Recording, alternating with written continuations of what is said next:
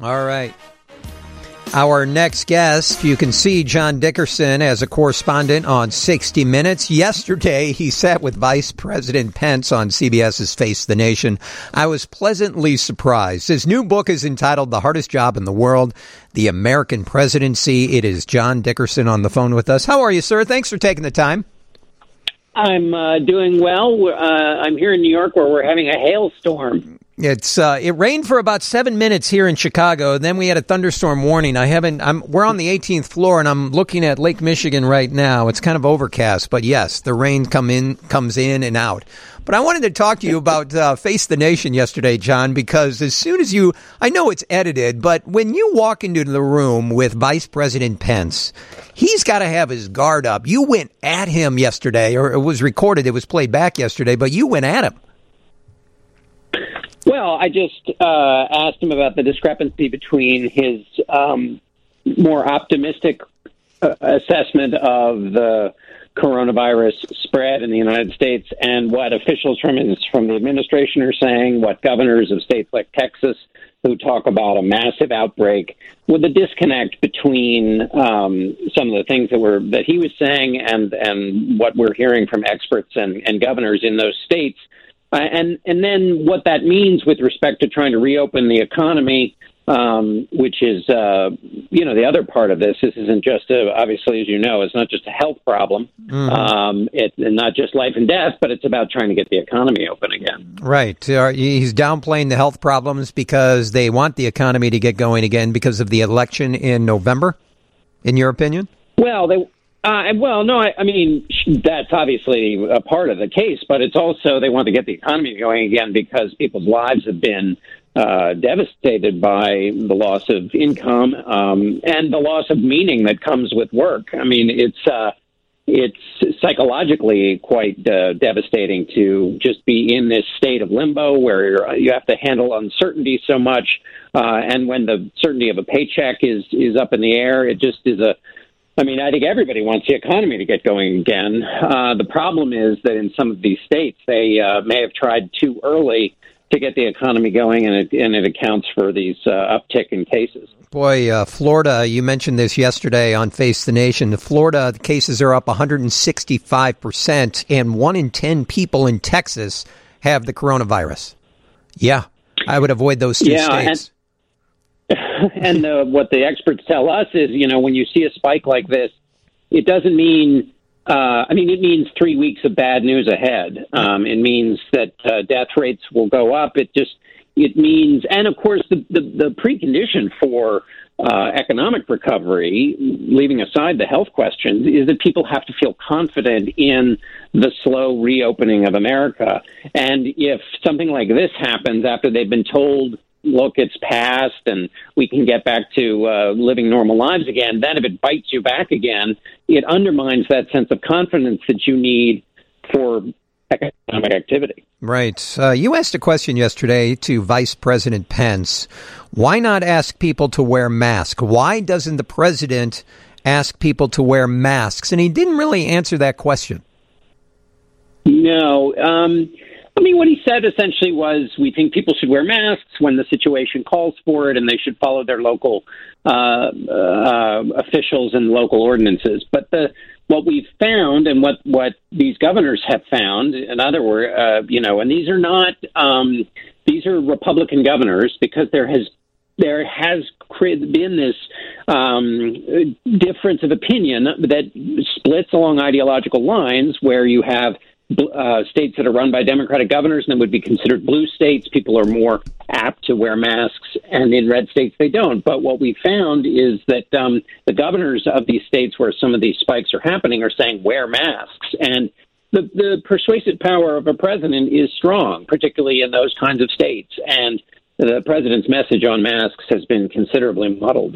Uh, we're talking with John Dickerson. Uh, sixty minutes. How are you filming right now? How are you doing those stories?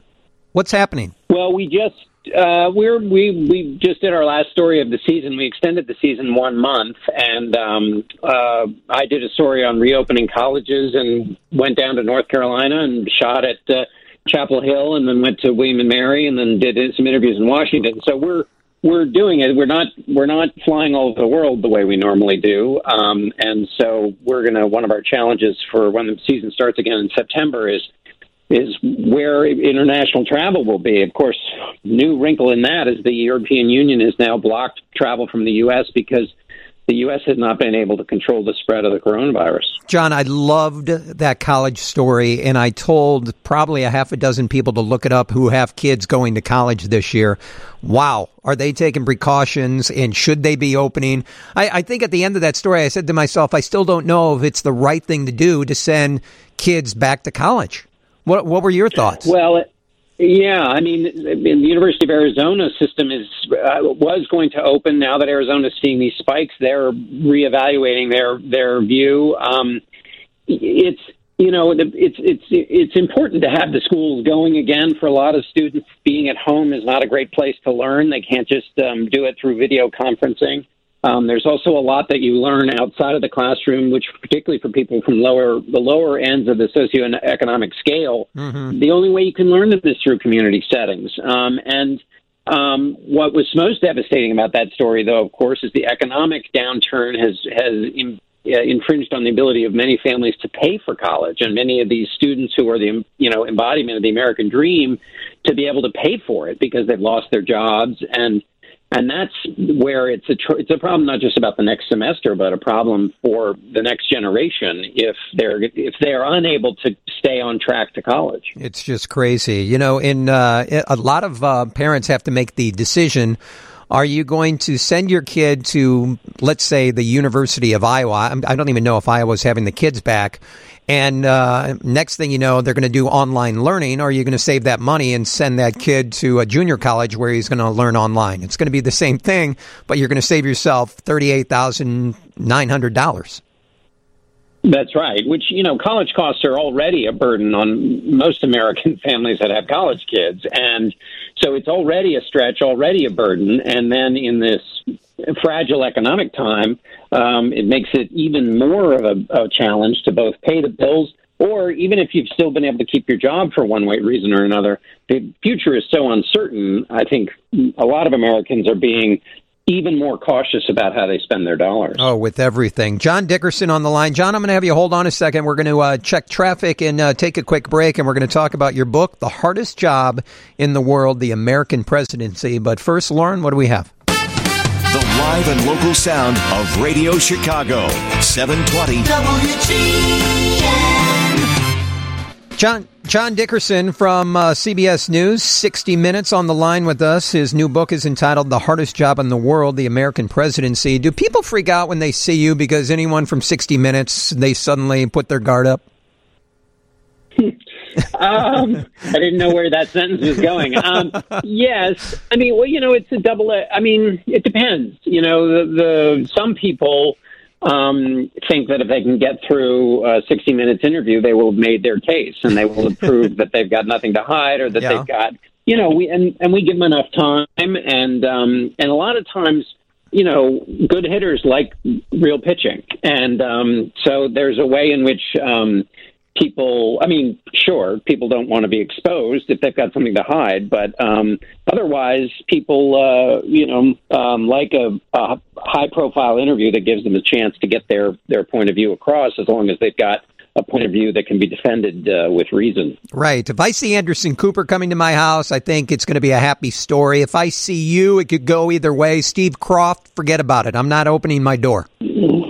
Yeah, yeah. I don't. I, I Anderson who can be pretty darn tough too, so I'd put him in that category. But Steve Croft, uh, some of his pieces, um, particularly some of the, the hidden camera ones, he uh, he's tough as nails and, and very cool in some um, pretty tense circumstances. Did you grow up watching Steve Croft on sixty minutes? He was the new guy back in the day. Uh, yeah, no, I was. Um, I'm uh, maybe older than I sound. I uh, watched. I watched him. Uh, I mean, growing up, I was already grown up when he was um, when he was when he was on. Um, and uh, but I so I grew up watching the original um, sixty minutes, Mike Wallace and Harry Reasoner and um, and Morley Safer and um, Ed Bradley. So um, I, you know, that's that's the I grew up watching it at, in its earlier uh, incarnation. Got it. Um, one of my favorite memories is having Mike Wallace on the air here at W G N Radio. It was just wonderful. You know, I, I Ed Bradley came on with us back in the day. It was just great. John Dickerson on the phone with us. Tell me about your book, The Hardest Job in the World, The American Presidency. You covered the White House, right, for uh, Time Magazine? I covered the White House for Time. I covered it for, uh, basically, I've covered the White House in one way or another since the um, Clinton administration. Um, and I've covered politics as well, presidential campaigns. Um, so I've covered both sides of the campaigns and the, and the uh, White Houses. And after doing that for almost thirty years, the disconnect between the way we talk about the presidency in campaigns and the way the job actually exists, what you have to do as a president. Um, there's just such a gulf between those two. The book was really an examination of why there's such a, a distance between the two and what we can learn about the job itself so that we can maybe think differently when we get into one of these presidential campaigns. Well, give us a peek inside the presidency, like a day in the life. I feel like there's a lot of press conferences, a lot of shaking hands, you're kissing babies, then you have to make a decision about a foreign country. Is that basically it? Well, yeah, you've got, I mean, much of the presidency we don't see, and I don't mean we don't physically see the president, what they're doing. I mean, it's secret. It's um, covert operations. It's national security concerns. We spend so much time talking about domestic affairs in presidential campaigns, and then when you get into the office as a president, your your timeshare shifts almost completely. You spend more of your time thinking about foreign leaders, thinking about national security, worrying about those issues, in part because they usually, uh, you know, a covert operation or um, a national security issue can lead to the loss of American lives. Um, and so, but then you have to keep track of the ceremonial parts of the job, which you just mentioned, the, right. the public appearances and all of that. And you have to do, one minute you can be welcoming the end of, you know, the uh, the women's college volleyball team, and the next minute you can be making a decision about a drone attack. And they that's what your day is all day long, switching back and forth between those things. Meanwhile, you're trying to push an agenda through a process that was designed by the founders to be slow and uh, and grinding, but that has almost collapsed entirely because of partisanship and a variety of other things. So that your efforts to make progress on the domestic sphere are frustrated by a, a variety of things that have gotten harder, and also just the fact that the system was built to be more difficult so that it would encourage compromise. Right. You covered the all the presidents from Washington to Trump, correct? I did. I didn't do every single president. I mean, I mentioned many of them, but some are, um, uh, you know, Millard Fillmore doesn't isn't telling me a lot that I need for what I was uh, doing, but um, I spent some time on Washington and the early, and the founders and the framers because they had a design for the office, and then. And then I basically jump to F D R and look at the modern presidency using the founders and the original um, thinkers of the office to, to give us some reflection on the way the office exists today. Now, what have you what have you found out about the modern day presidents that you can share with us from Clinton to George W. to Obama to Trump? Well, the What what what happens is that because Congress has become a weaker institution, you have um, more things that are put on the presidential to-do list. And then you have parts of the job that have just become more complicated. We don't face the threat of nuclear war the way we used to, but in national security, the number of threats and the complexity of them have grown. So you have different kinds of terrorism now that we didn't used to have to worry about as much. Right. Cyber terrorism is a new and frightening world. And then we look at the economic devastation of both the pandemic, but also the Great Recession in two thousand seven to nine. The president has to play a role in managing the economy at a lightning quick speed. It's not the slow devastation of the Great Great Depression in the thirties. It's something where markets can buckle over the course of a few days, global markets, and the president has to rush in with his team to address that in a way that the president never had to in previous administrations. Um, and we turned the president into the central character in our political lives, which was not at all what the founders wanted. And it's It's a problem because yeah. a president, a single, a single president is not where we should look for all of our political solutions. And when we keep going to that window, we're going to be disappointed. Boy, the anger towards our current president, I mean, the anger towards presidents in general, especially on social media, is ridiculous. Everybody's so angry. Well, Well, that's in part because social media rewards anger. It's they do. Designed it to, does. Yep. It's designed to poke your anger about, you know, whether it's presidents or sports teams or, or celebrities of any kind. It's designed to get your hottest emotions going because that's what keeps you reading and clicking. Mm-hmm. And those who misbehave and show themselves to be brats in the public square tend to get a lot of attention.